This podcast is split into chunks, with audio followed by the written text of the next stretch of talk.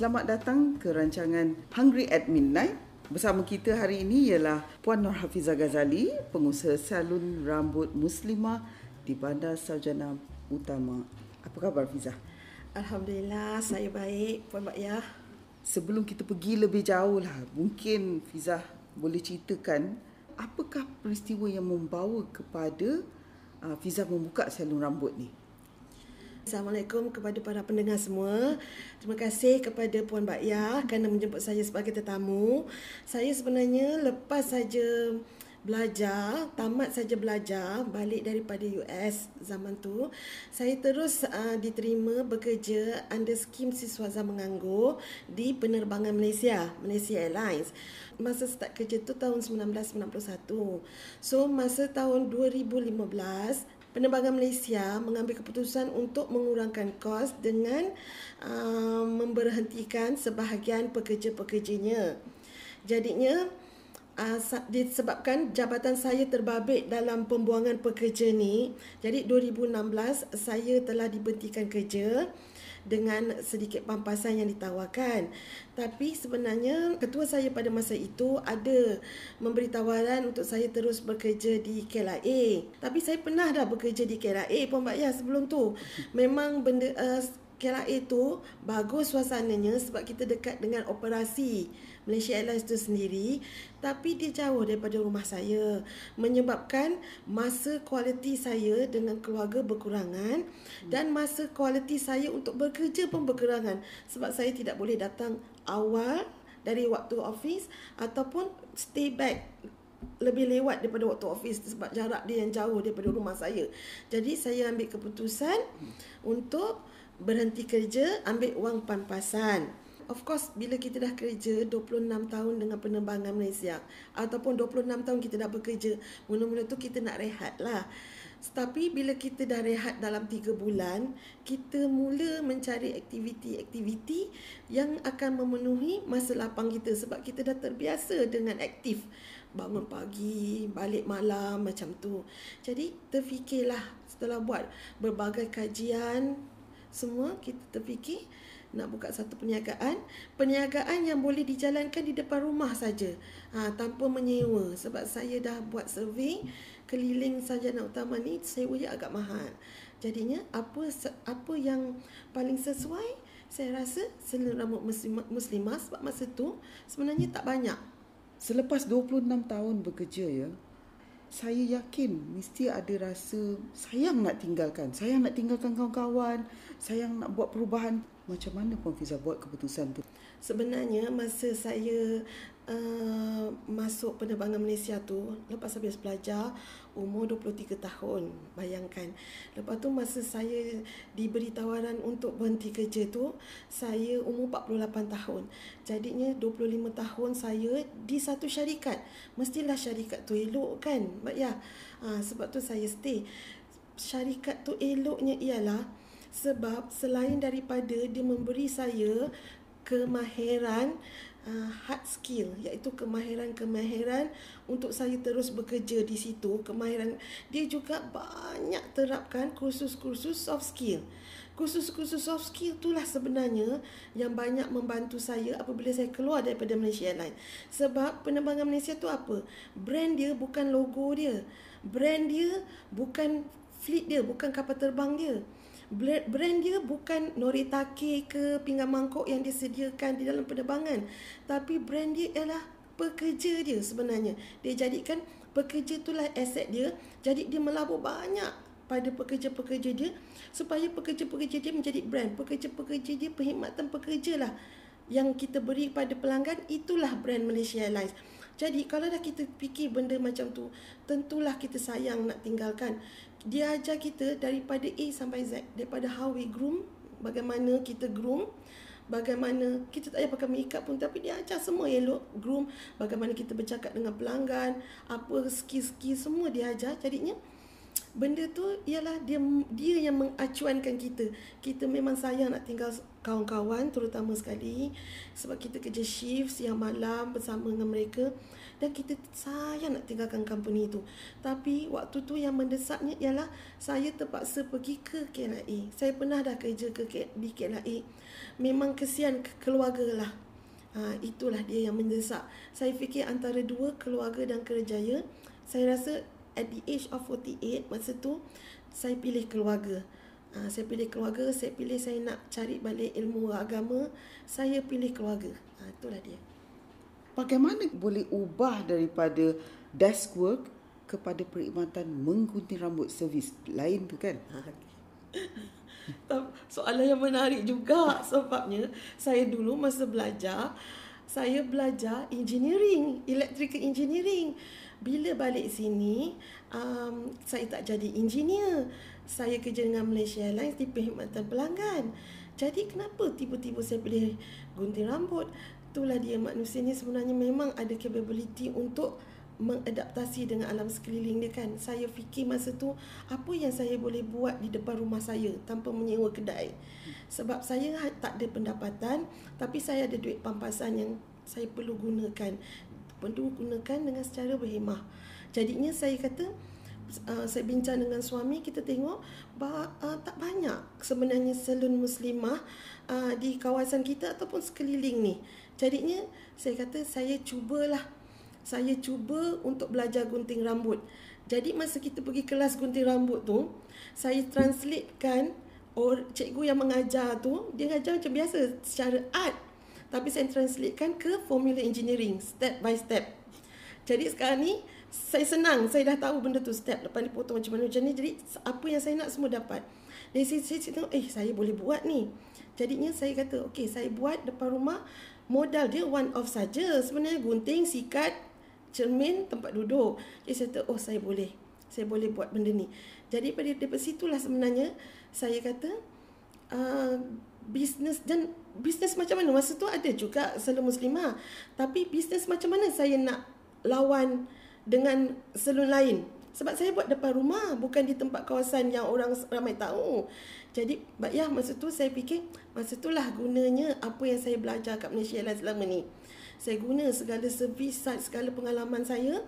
Saya kata, dulu Malaysia Airlines semua orang ada, contohnya fleet yang sama.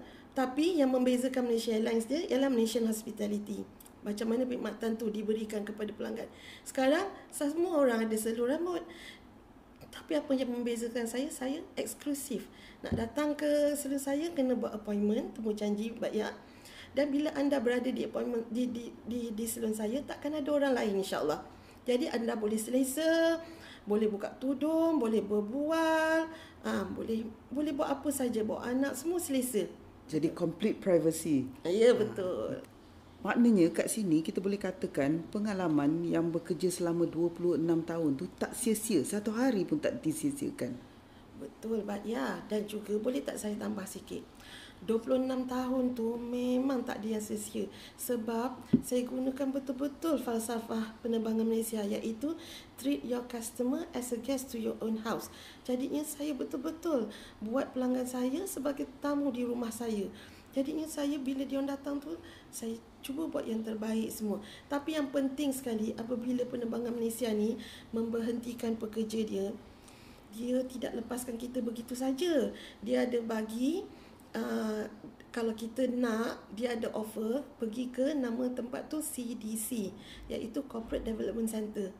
Di situ dia ada bagi kursus 2 hari kepada 3 jenis orang yang berhenti kerja. Yang pertama, kalau kita nak cebur, entrepreneurship, keusahawanan. Yang kedua, kalau kita hanya nak pencen, duit pampasan tu agak lumayan. Jadi kalau kita nak pencen pun dia ajar kita cara untuk bagaimana nak berbelanja secara berhemah dan bagaimana nak melabur duit yang kita dapat. Dan yang ketiga, kalau pada orang yang muda-muda yang masih nak teruskan kerja. Sebab contoh, kalau kita dulu dalam Malaysia Airlines tu satu company yang besar, kalau kita lama misalnya dalam engineering, mungkin kita tak ada skill komunikasi. Jadinya dia ajar komunikasi. Kalau siapa yang tak pandai IT, dia ajar IT. Siapa tak pandai English, dia ajar English. So saya ambil keusahawanan. Di situ dia ajar saya macam mana nak set up company dari A sampailah macam mana nak set up company, macam mana nak buat marketing, sales, macam mana nak retain loyalty dan forecast business pun dia ajar. Tapi yang penting macam mana kita nak keep buku kita. Contohnya daily sales macam mana, monthly sales macam mana. Kita nak forecast yearly sales untuk kita punya LHDN kalau misalnya nak hantar cukai. Jadi saya rasa itu pun memang banyak membantu. Terima kasihlah untuk tu. Untuk orang yang ada severance scheme macam ni, apa kriteria yang dia sepatutnya pertimbangkan sebelum dia buat decision untuk pergi berniaga? Sebab selama ni makan gaji. Nasihat saya, apa pun keputusan yang diambil, kita jangan plan terlalu lama. Itu je nasihat saya. Contohnya, kita nak berniaga tapi kita plan tu setahun. Tak boleh. Kita ambil package, severance package, maksudnya VSS. Kita ambil duit pampasan. Kita plan kata nak berniaga tu 3 bulan, terus execute. Jadi 40% planning, 60% lagi kita execute.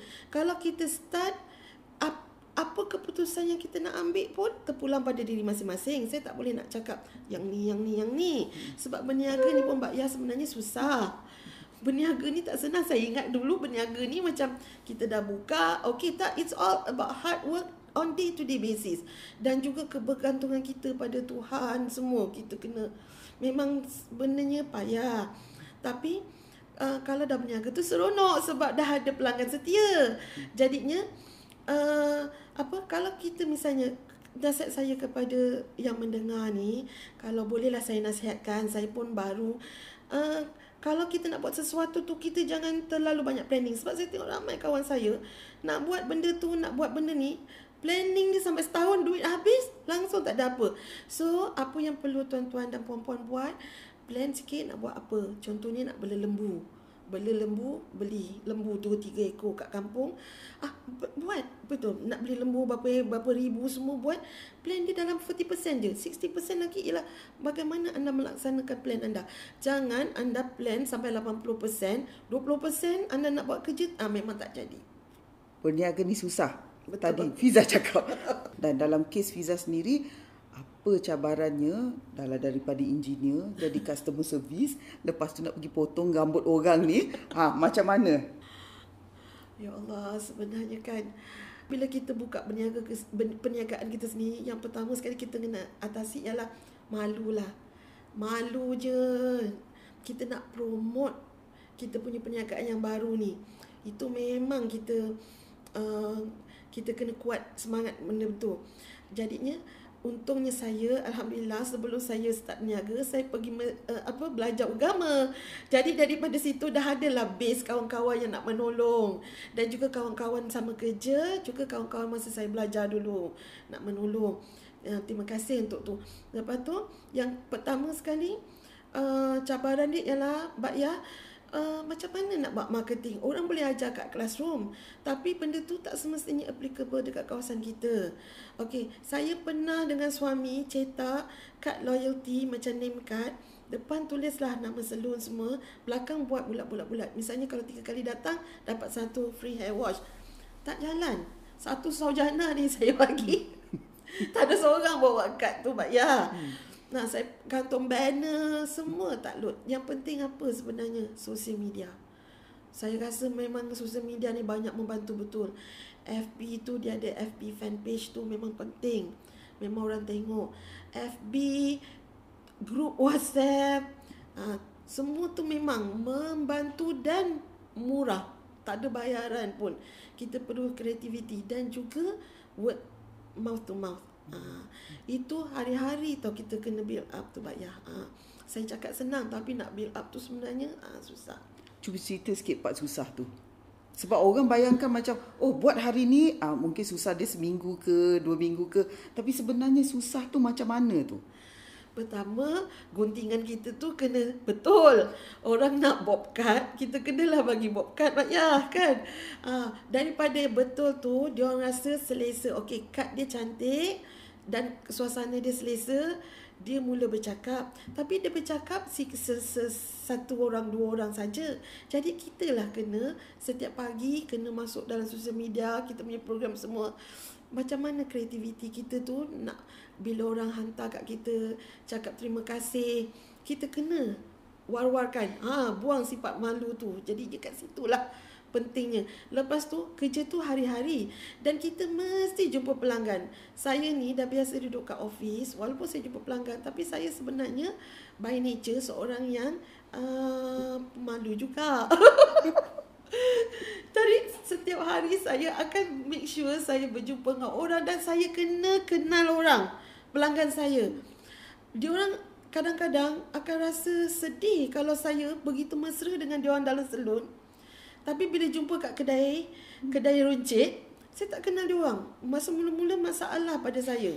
Jadi saya kena start dah ingat nama diorang, or at least tahu cerita di balik wajah mereka.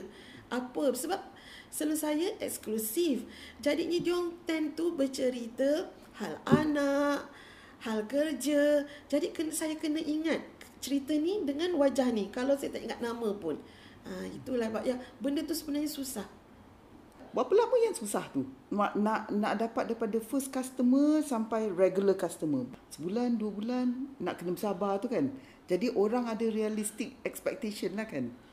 Saya rasa kalau saya cakap ni, based on saya punya pengalaman lah Pak Ya kan. Saya rasa selepas 3 tahun baru saya ada betul-betul good base lah on loyal customer ni. Iaitu masa PKP tu, mereka lah yang telefon kita, boleh tak potong rambut, boleh tak? Saya kata tak boleh kan. Sama betul. Nak dapatkan katalah loyal ni dalam 100 orang ni pun sebenarnya 3 tahun saya tu. Saya bekerja keras. Saya rasa bila kita bagi servis tu, kita kena ikhlas. Sebab ni perniagaan kita sendiri kan. Dulu kita makan gaji, kita tak rasa sangat. Kita rasa kita buat untuk Malaysia Airlines, kita sayang penerbangan Malaysia, kita bagi. Tapi ni perniagaan kita, kita bagi ikhlas. InsyaAllah orang rasalah. Keikhlasan tu lah sebenarnya menyebabkan berkah tu datanglah. Satu lagi nasihat saya pada orang-orang yang nak berniaga ni, sebenarnya kita fikir, macam saya berniaga depan rumah, terus terang saya cakap, bukanlah sebanyak gaji saya masa di penerbangan Malaysia dulu. Pada suri-suri rumah yang nak berniaga, jangan ingat dapat 500 tu sikit. Tak sebenarnya Pak Ya. Pada saya, walaupun dapat 500, tapi kalau berkah, itu sebenarnya dapat membantu anak kita untuk dapat pelajaran yang lebih elok. Contohnya bolehlah bayar duit tuition, ataupun anak kita nak pergi trip, kita boleh bayar RM500, kita bantu suami kita. RM500 yang berkah tu sebenarnya, bila anak kita boleh belajar dengan lebih elok, sebenarnya kita membantu anak kita untuk mendapat kehidupan yang lebih baik. RM500 pun bermakna, RM300 pun bermakna. Kita sedia maklum tentang impak pandemik COVID-19 kepada peniaga-peniaga, terutama sekali seperti perkhidmatan gunting rambut. Dan ini antara perniagaan yang paling akhir yang dibuka atau dibenarkan kepada orang awam. Jadi bagaimana Fizah menghadapi cabaran ini? Alhamdulillah lah kan, sebab pertamanya kita tak menyewa. Itu saya rasa satu business decision yang penting lah saya buat kan. Lepas tu saya terpaksa berterus terang lah Pak Ya. Waktu pandemik tu 3 bulan tiada pelanggan langsung, sebab saya tak pergi pun gunting rambut dekat rumah orang. Saya betul-betul jaga penjarakan sosial semua. Memang perit lah sikit sebab tiada income. Income memang zero. Jadinya, tapi kita ada suami lah, ketua keluarga. Tapi saya betul-betul depend, bergantung pada tabungan. Jadi sebab itulah peri pentingnya kalau kita ada sedikit pun menabung. Sebab menabung tu sebenarnya waktu kita kesusahan, yang itulah dia kegunaan dia. Saya memang guna sedikit duit yang berlebihan daripada pampasan. Dan saya tak ada hutang, saya dah selesaikan hutang. Jadinya Alhamdulillah. Dan juga saya ada sedikit duit EPF, sikit-sikit lah guna. Tadi Fiza ada sebut tentang bagaimana sebelum kita masuk ke alam perniagaan, kita kena pandai jaga buku kira-kira. ilmu buku kira-kira ni macam mana? Guru instruktor tu bagi tahu saya setiap detail yang kita dapat, setiap ringgit, setiap sen mesti dicatatkan. Daripada situ kita akan bagi percentage, diajar bagaimana mula-mula diajar bagaimana kita nak set harga perkhidmatan kita. Harga produk kita. Kalau kita jual produk, macam saya jual perkhidmatan kan bayar. Okey, lepas tu bila kita dah catat, diajar kita untuk bagi percentage. Berapa percentage untuk kedai sebagai modal, kita keep modal dan juga untung. Dan berapa percentage untuk kita sebagai pekerja dan mungkin owner. Dan juga macam saya bagi juga percentage untuk suami saya. Sebab yang nak gantung banner semua tu suami. Dikira pekerja juga lah kan? Pekerja. Jadinya bila kita dah set benda tu secara daily dan pergi ke monthly, dan nanti dia akan jadi yearly secara tahunan, kita kena strict dengan apa yang kita tetapkan. Jangan kita ambil modal kita. Itulah tadi tu tabungan tu. Tabungan untung pun saya terpaksa guna masa pandemik hari tu, PKP. Lepas tu bila kita dah set, kita kena strict, plan and execute correctly. Itu cikgu tu ajar. Dan bila kita dah ada data-data historical, kita boleh fokus.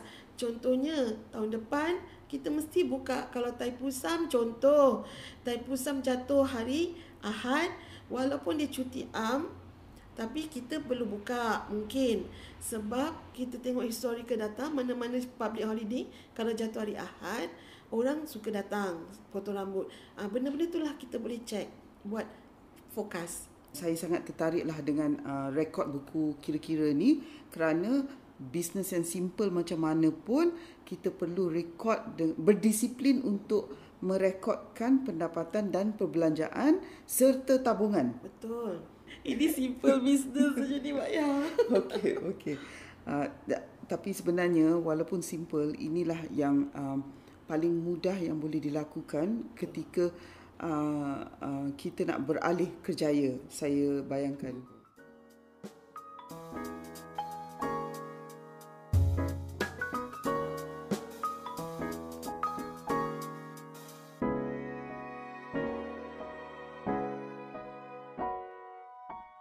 Dari pengalaman Fiza, apakah yang perlu seseorang tu pertimbangkan bila mereka merasakan rezeki dia terancam? Ya Allah, sedih tau masa tu. Okey, macam inilah saya cakap kan. Tertutup satu pintu, tak bermakna semua pintu lain tutup lah. Allah tu Maha Pengasih, Maha Penyayang. Masa saya diberitahu bahawa saya diberhentikan kerja, dia akan kontrak saya for 1 year sebab experience saya. So dia retain juga 2015 sampai 2016 sebagai kontrak staff untuk ambil segala ilmu lah, ajar outsource company tu kan. Memanglah sedih. Saya kata macam mana kan, biasa dapat gaji macam ni kan. Okey, tapi sebenarnya jangan rasa benda tu satu musibah. Sebenarnya benda tu ialah satu peluang untuk kita cuba satu benda baru. Sekarang saya rasa seronok sangat. Saya ada perniagaan sendiri, saya ada masa dengan keluarga. In fact sebenarnya saya boleh basuh baju, saya boleh masak sebab perniagaan saya berasaskan temu janji. Jadinya saya kalau tak ada temu janji, saya boleh buat benda-benda yang sesuai dengan kehendak saya. Benda tu ialah satu peluang untuk kita cuba satu benda yang baru, dan satu benda yang baru yang menyeronokkan. Sedih memang sedih. Saya tak kata, saya cakap ni lepas 4 tahun saya diberhentikan kerja. Kalau Mbak Yah interview saya masa 2016 lain mungkin ceritanya. Tapi percayalah semua, benda ni ialah opportunity. Lepas tu satu lagi yang saya belajar, bila kita tengok kita punya pendapatan dah mula terancam, kita kena tengok tabungan kita. Kalau tabungan kita sikit, kita tak payahlah nak bayar rumah ke untuk kurangkan hutang bulanan. Tak payahlah bayar rumah lamsam, bayar kereta lamsam. Tak, kita guna duit tu untuk day to day basis secara berhemah sampai kita dapat cuba dapat kerja yang lebih elok atau part time. Saya sebenarnya part time saya ikut NGO untuk mengajar pekerja-pekerja estate, pekerja-pekerja ladang di Kuala Selangor. Untuk isteri-isteri tu potong rambut anak untuk kurangkan kos bulanan. Jadinya sebenarnya potong rambut ni tak semestinya perlu ada salon, perlu ada kerusi. Tak, dia ada gunting, ada sikat je sebenarnya. Dan ada ilmu. Tapi kalau kita punya tabungan kita banyak, agak lumayan, kita boleh kurangkan monthly. Untungnya saya tak ada hutang kredit kad, alhamdulillah. Jadinya kita boleh kurangkan hutang bulanan. Jadi kita boleh relax sambil mencari kerja yang lebih bersesuaian jangka panjang, iaitu mungkin perniagaan. Tapi yang tadi kalau kita sikit, kita kena immediate lah cari kerja.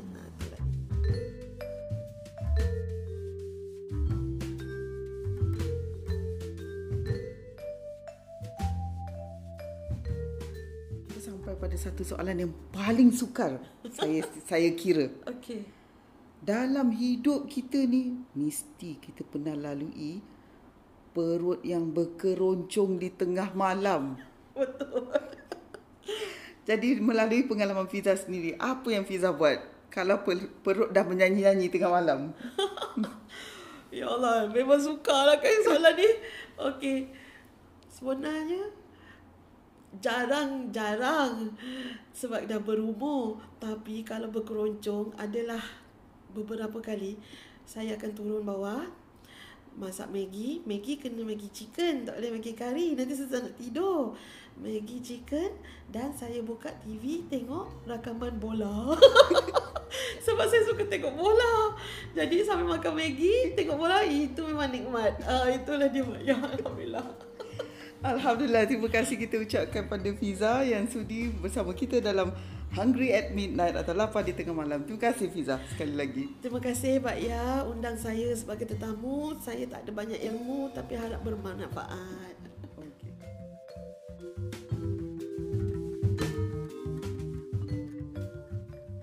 Terima kasih kerana setia mendengar hingga ke akhir rancangan.